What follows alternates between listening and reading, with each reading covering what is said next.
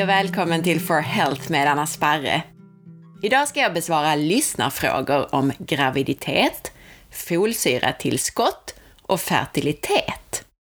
Det handlar både om manlig och kvinnlig fertilitet och även du som inte är gravid eller planerar att bli det får viktig information om bland annat folsyra, folat och vitamin B tolv. Om du är nyfiken efter avsnittet så hittar du mer information på for health punkt se. Om du gillar det här avsnittet så blir jag jätteglad om du vill dela med dig av det på Facebook, Instagram eller till en vän. Tack snälla ni för att ni stöttar genom att lämna betyg och recensioner i iTunes. Jag tycker det är superroligt att den här podden ligger i topp i hälsokategorin i iTunes och slåss med podcasts från de stora produktionsbolagen. Att den gör det beror helt och hållet på er, på att ni lyssnar, att ni tipsar andra, delar länkar och lämnar betyg i iTunes.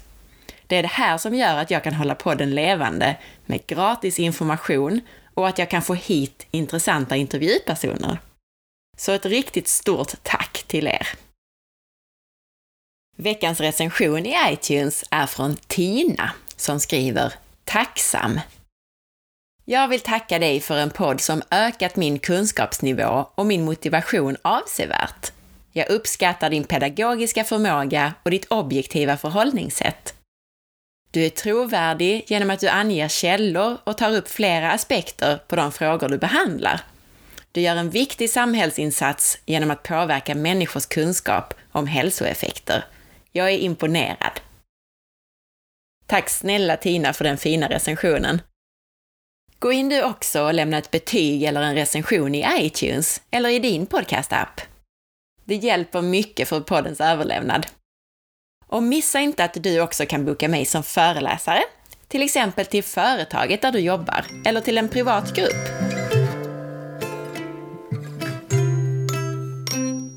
Jag besvarade lyssnarfrågor även i avsnitt sjuttioåtta och precis som då så kommer jag att blanda nya frågor med lite äldre. Det har kommit in många frågor om just graviditet, fertilitet och särskilt om folsyratillskott som jag har skrivit en del om kring de potentiella problemen med just folsyratillskott med den syntetiska formen. Och första frågan på det här ämnet lyder så här, apropå ett inlägg som jag då skrev om folsyratillskott. Hej Anna! Jag är just nu i vecka nio, första graviditeten, och kan inte nog läsa detta inlägg och det länkade, och vet inte hur jag ska göra. Har en burk sedan tidigare hemma med folsyra, folic acid, tusen mikrogram. Då jag ringde första gången till barnmorskan så sa hon att jag borde äta folsyra nu, och även andra vitaminer som jag dock inte är skeptisk mot. Jag ska dit första gången till veckan och ska ta med ditt inlägg, men av en känsla så tror jag ändå att de är säkra på sin sak. Inte så lätt att ändra på sin gamla lära. Så jag undrar hur du skulle ha gjort. Skulle du ta folsyra ändå? Eller räcker det med magnesium, vitamin D och vitamin B tolv? Tack för en bra blogg och en fantastisk podcast från Tina. Det har kommit många liknande frågor som den här om just folsyratillskott. Så jag ska börja med att förklara vad de här frågorna handlar om. En mycket stor andel av befolkningen har avvikelser i en gen som kallas M T H F R. Du som har lyssnat på avsnitt femtiofyra hörde mig prata med doktor Cecilia Fyrst om den här genen. En gen som kodar för ett enzym som heter metylentetrahydrofolatreduktas och som är viktigt i det som kallas för metylering i kroppen. En viss uppsättning av ett visst ställe på den här genen, eller ett par ställen på den här genen, innebär bland annat att du har ett större behov av folat i kosten för att metyleringsprocessen i kroppen ska fungera som den ska. Och metyleringen är viktigt för många olika saker i kroppen, bland annat för D N A. Och notera att det inte hjälper utan snarare stjälper att äta tillskott av den syntetiska formen folsyra i de här fallen. Syntetisk folsyra är inte samma sak som folat som du bland annat hittar i gröna grönsaker. Det är inte samma sak. även om man slarvigt ofta använder dem som om de vore samma sak. De flesta folsyratillskott, bland annat de som ges till gravida kvinnor, har motsatt effekt. Det vill säga de hindrar det naturliga folatet, i alla fall i en stor del av befolkningen. Vi behöver folat dagligen. Det är ett av våra viktiga B-vitaminer och man hittar det framför allt i mörkgröna grönsaker och i äggula och inälvsmat som lever. Men det är känsligt för värme, så det bästa är att slänga ner rå rucola, rå spenat eller något liknande i salladen. Och under graviditeten så är det extra viktigt, särskilt i början och just innan man blir gravid, eftersom det behövs för fostrets utveckling, bland annat av nervsystemet. Folsyra, folic acid alltså, är inte samma sak som folat. Folsyra är en syntetisk variant, men folsyraformen kan hämma metylering. Och det är den här väldigt väsentliga processen som jag nämnde. Folsyra blockerar naturligt folat och mer specifikt så är det ett enzym som kallas för D H F R som blockeras av folsyra. Folsyra kan inte användas i kroppen förrän det har omvandlats till naturlig form av folat som till exempel metylfolat och tetrahydrofolat. Omvandlingen är dels en långsam process som upptar de här D H F R-enzymernas aktivitet. Enzymerna som annars ska användas till en snabb process för det riktiga folatet från maten. Alltså folsyran ockuperar det här enzymet, eller de här enzymerna, så att folatet då från maten inte kan använda dem. Det är därför som folsyra kan ge motsatt effekt. Och dessutom så bildas en biprodukt från folsyra, som man på engelska brukar kalla för U M F A, unmetabolized folic acid. Enligt en artikel som jag hänvisar till på for health punkt se i ett av de här inläggen jag har skrivit om folsyra. Så i den här artikeln då, den är skriven av en riktig expert på det här ämnet. Jag är bara lekman kan jag säga. Men Ben Lynch heter han.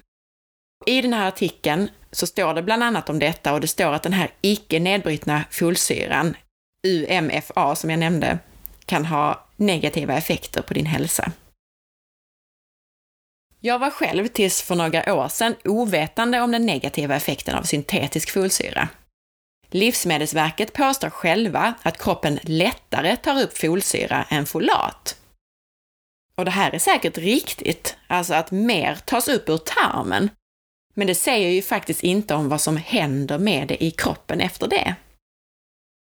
Den här uppsättningen, eller varianten av M T H F R-genen, som jag nämnde, är också kopplad till ökad manlig infertilitet.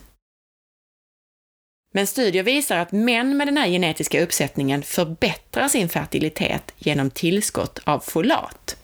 Återigen inte folsyra utan folat.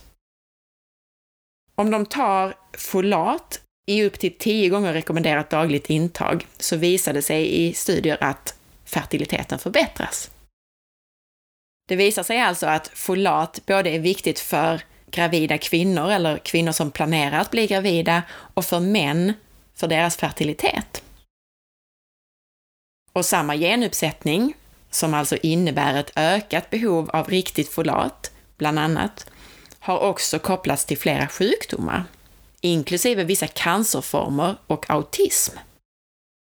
Det är alltså av stort värde att testa sin genetiska uppsättning när det gäller den här M T H F R-genen.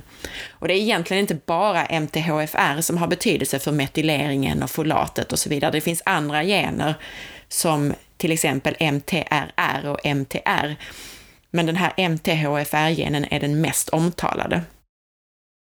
Och värdet av att testa den här genen är egentligen för alla som planerar att skaffa barn, alla som planerar att ha folsyratillskott, alla som har problem med fertiliteten, alla som har andra problem som kan vara kopplat till folatbrist, som till exempel autism som jag nämnde. Och som sagt, folsyra kan i värsta fall göra mer skada än nytta beroende på din genetiska uppsättning. och titta på ditt B-komplex-tillskott om du har ett sådant. Många som är stressade till exempel blir rekommenderade att äta B-vitaminer med mycket folsyra i. Läs på det, är det folsyra som ingår eller står det att det är en form av folat? Men apropå den här specifika lyssnarfrågan från Tina. Mitt råd till dig Tina, det är att testa dig. Alltså att testa dig med ett genetiskt test. Och hinner du inte det för att du redan är gravid så kan jag inte ge dig medicinska råd kring det här. Men jag kan säga vad jag personligen hade gjort. Och personligen så skulle jag ha testat mig och under tiden inte stoppat i mig folsyra. Jag skulle ha maxat spenat och andra mörkgröna grönsaker och även äggula som innehåller folat också i sin naturliga form alltså. Folat hittar du alltså rikligt i mörkgröna grönsaker och i äggula. Men tänk på att det är känsligt och en del av det förstörs om du värmer det. I samma system där jag beställer hälsotester så finns också en hel del tillskott som är svåra att få tag på i vanliga svenska hälsokostbutiker. Så där har jag också möjlighet att beställa metylfolat till dig. Det tar ett par dagar att få hem. Men som sagt, jag är inte läkare, jag kan inte ge dig medicinska råd utan det här får du göra på eget bevåg så att säga. Och som Cecilia sa så ska man vara lite försiktig och trappa upp metylfolat försiktigt om man börjar med den här aktiva formen. Som jag tycker är långt mycket bättre än vanlig folsyra. Jag ska också tillägga i den här diskussionen att det finns ett liknande problem med vitamin B tolv, kobalamin, som med folsyra.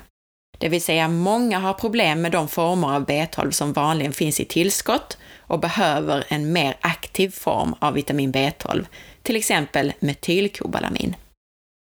Och det test som finns på for health punkt se under D N A och genetik som heter D N A Health, det testar flera olika gener som har med både folatmetabolismen och metabolismen av B tolv-kobalamin att göra. Bland annat ett par ställen på den här genen som heter M T H F R och en gen som heter M T R och en som heter M T R R och en som heter C O M T som alla är relevanta i det här avseendet. Okej, okay, jag vet att det var mycket konstiga uttryck och begrepp i det här svaret. Men det viktiga här är att veta att folsyra, den syntetiska formen i tillskott och även i viss mån vitamin B tolv, den syntetiska formen i tillskott, inte är samma sak som de normala naturliga formerna av folat och vitamin B tolv. Och att man antingen ska testa sig innan man tar ett tillskott för de här genetiska avvikelserna som kan göra att det kan förvärra saker att ta syntetiska former i tillskott. Eller så håller man sig helt enkelt till de naturliga formerna och hoppas på att få i sig tillräckligt den vägen. Fortsatt på ett liknande tema så skriver Anna en fråga som lyder så här. Hej! Tack för mycket bra podcastavsnitt. Du har önskat tips till ämnen på poddavsnitt och då kan ett förslag vara fertilitet.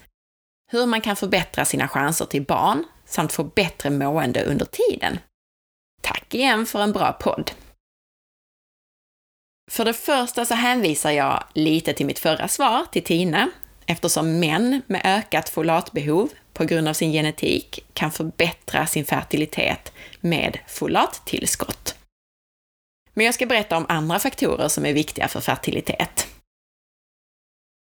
För några år sedan så uppmärksammade jag själv de i min bekantskapskrets som blev gravida och fick barn. Och de som försökte men där det inte alltid gick så snabbt eller inte alls. För de som det bara hände, alltså innan de knappt hann försöka, för dem så fanns det några tydliga gemensamma drag. Och det här är alltså bara mina observationer, men jag tror att det ligger någonting i det. Och dessutom så är de här observationerna saker som jag är övertygad om påverkar fertilitet oerhört mycket på grund av de här faktorernas hormonella betydelse. Och jag skrev om de här faktorerna som de superfertila har gemensamt i ett inlägg på for health punkt se. Och jag säger inte att det är hela lösningen, absolut inte. Men har du svårt att bli med barn så kan det vara värt att titta på hur det ser ut i just ditt liv med de här sakerna. Nummer ett. Fett. Gemensamt för de superfertila är att de inte är rädda för fett och särskilt mättat fett. Smör, bacon, grädde, kokosfett och så vidare konsumeras gärna. Inga lightprodukter här inte. Det betyder inte att alla äter lågkolhydratkost av de här som jag har observerat. Men de är inga light-människor utan äkta vara ska det vara. Förklaringen till varför fett kan bidra till superfertilitet är bland annat: för det första så behövs fett för könshormonerna som är steroidhormoner, alltså lipider som bildas av kolesterol och är fettlösliga. För det andra, fett ska bygga barnets hjärna. Hjärnan består till största del av rent fett. Att du äter det fostret behöver betyder att din kropp är redo för graviditet. För det tredje, att du får tillräckligt med fett i dig är ett tecken på att det inte går någon nöd på dig. Du eller din partner är en duktig jägare och energibehovet för fosterutvecklingen kan tillgodoses, tror kroppen. För det fjärde, när det gäller den här första faktorn fett, så är det så att mer fett betyder nästan alltid mindre kolhydrater, eftersom mycket av energibehovet tillgodoses från fett. Att undvika överkonsumtion av kolhydrater innebär automatiskt bättre hormonell balans vad gäller insulin och därmed mindre risk för P C O S, polycystiskt ovariesyndrom, vilket är en vanlig anledning till ofrivillig barnlöshet. För det femte, när det gäller det här med fett, tillräckligt med fett betyder tillräckligt med fettlösliga, superviktiga vitaminer som A, D och E-vitamin. Den andra faktorn som jag har observerat att de här superfertila människorna har gemensamt är sömn. De superfertila sover relativt mycket, har lätt för att sova och eller så är de i alla fall noga med att komma i säng i tid. Mörkerhormonet melatonin är taktpinnen för andra hormoner och en bra dygnsrytm, tillräcklig sömn, krävs för att hormonerna, inklusive könshormonerna, ska vara i ordning. Och om du har ett dåligt immunförsvar så kanske inte kroppen är redo för graviditet. För att immunförsvaret ska fungera som det ska så krävs det tillräcklig prolaktinutsöndring på natten. Och prolaktin är ett annat hormon. Tillräcklig prolaktinutsöndring kräver först och främst stimulering genom melatoninutsöndring, alltså vårt huvudsakliga sömnhormon. Och utsöndring av det före midnatt för att prolaktinet sen ska hinna ha sin verkan under natten. Det innebär att du har det mörkt och sover innan det blir för sent för att det här ska funka. För det andra så måste ju då nattsömnen vara tillräckligt lång för att prolaktinet ska hinna stimulera nattens immunaktivitet. Så dygnsrytmen har alltså stor betydelse för de flesta av kroppens körtlar och hormoner. Och inte helt oväntat så har man även i studier visat att fertiliteten påverkas av dygnsrytm. Fertilitet är ju en högst hormonell företeelse och påverkas såklart av andra hormoner och därmed av dygnsrytm. Skiftarbetande kvinnor kan ofta få en rubbad menscykel och som en följd av det här så får de ibland problem med sin fertilitet. I en studie så manipulerades dygnsrytmen hos mushonor som nyligen parat sig. Och mössen delades in i tre grupper, där en grupp fick hålla en regelbunden dygnsrytm, en grupp fick dygnet gradvis förskjutet framåt och en grupp istället fick en gradvis förskjutning bakåt av dygnet. Av de mushonor som levt under en regelbunden dygnsrytm så hade nittio procent fått ungar i slutet av studien. Sämst gick det för de honor som fick dygnet förskjutet framåt. Där fick bara tjugotvå procent ungar. Så stor betydelse kan alltså dygnsrytm och sömn ha för din fertilitet. Hur som helst, den tredje faktorn som jag har observerat hos mina superfertila vänner, det är det som har med stress och tid att göra. För gemensamt för de superfertila är också stress eller tidsfaktorn. De superfertila är antingen personer som inte så lätt stressas eller oroar sig, inte har överdrivet mycket att pressa in i schemat eller i några fall så har det som bara hände, alltså de blev bara gravida, hänt under en period när det fanns tid så det räckte och blev över, till exempel under en semester.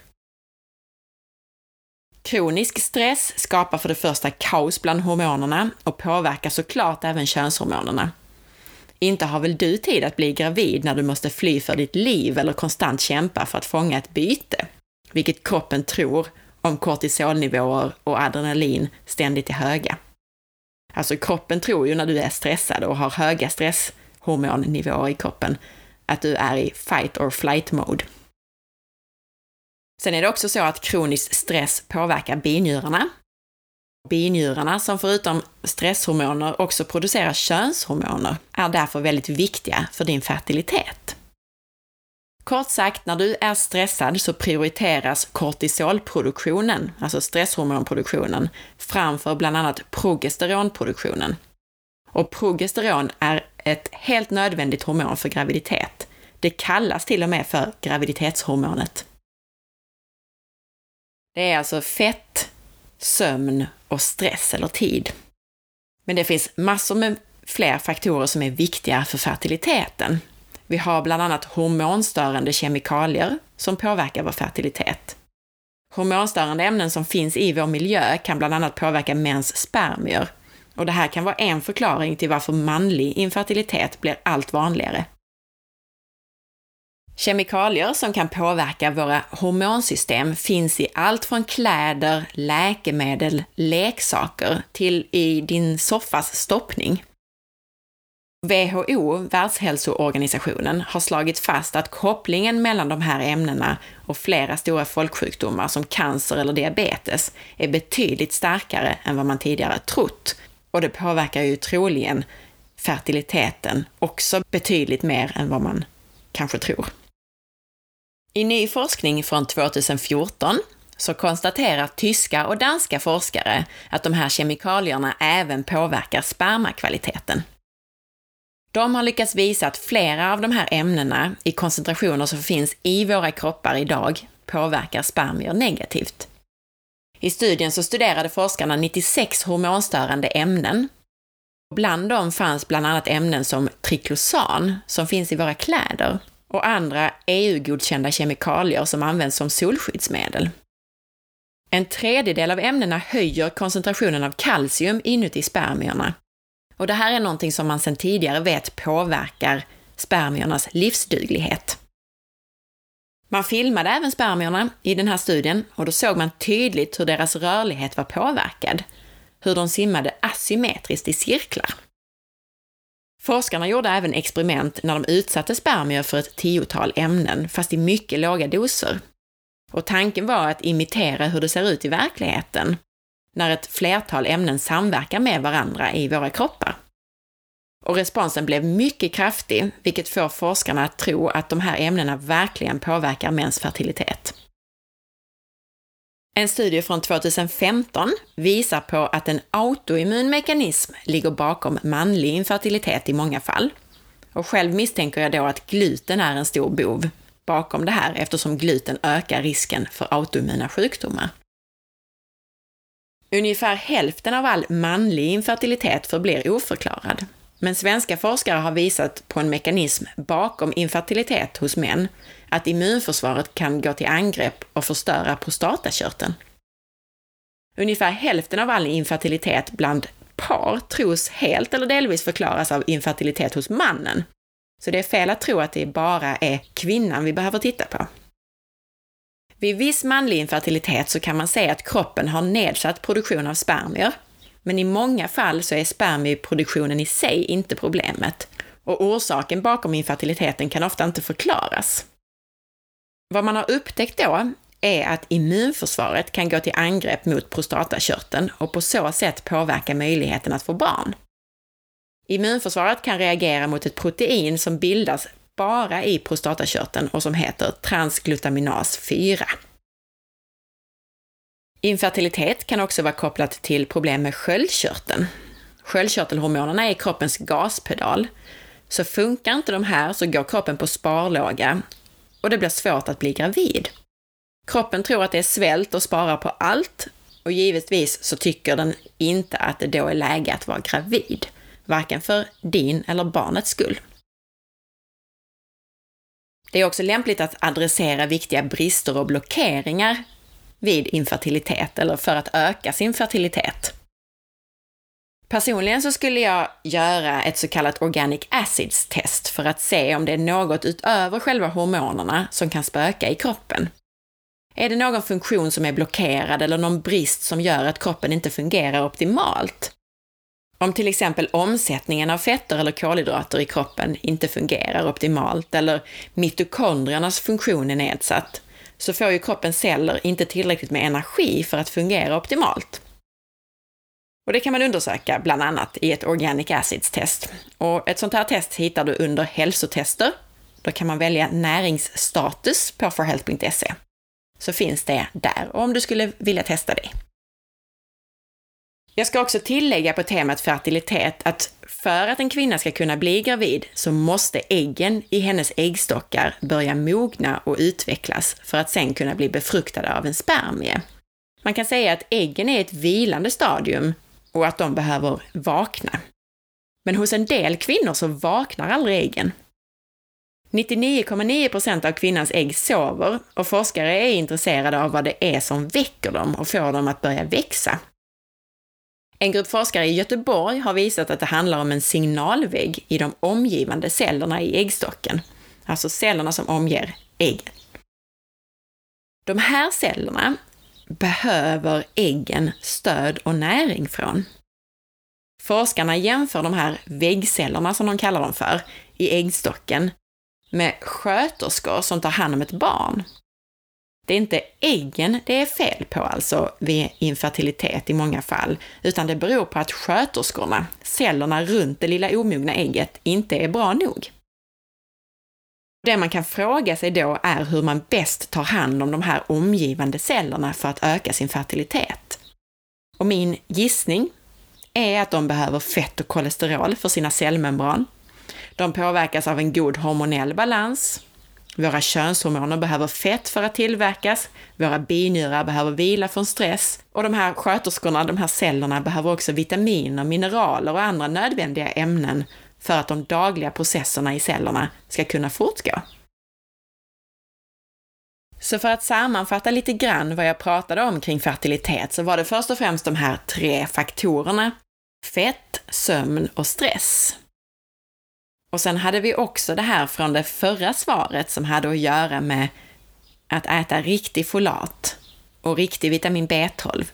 Och vitamin B tolv finns förresten i mat från djur, alltså ägg och kött och så vidare.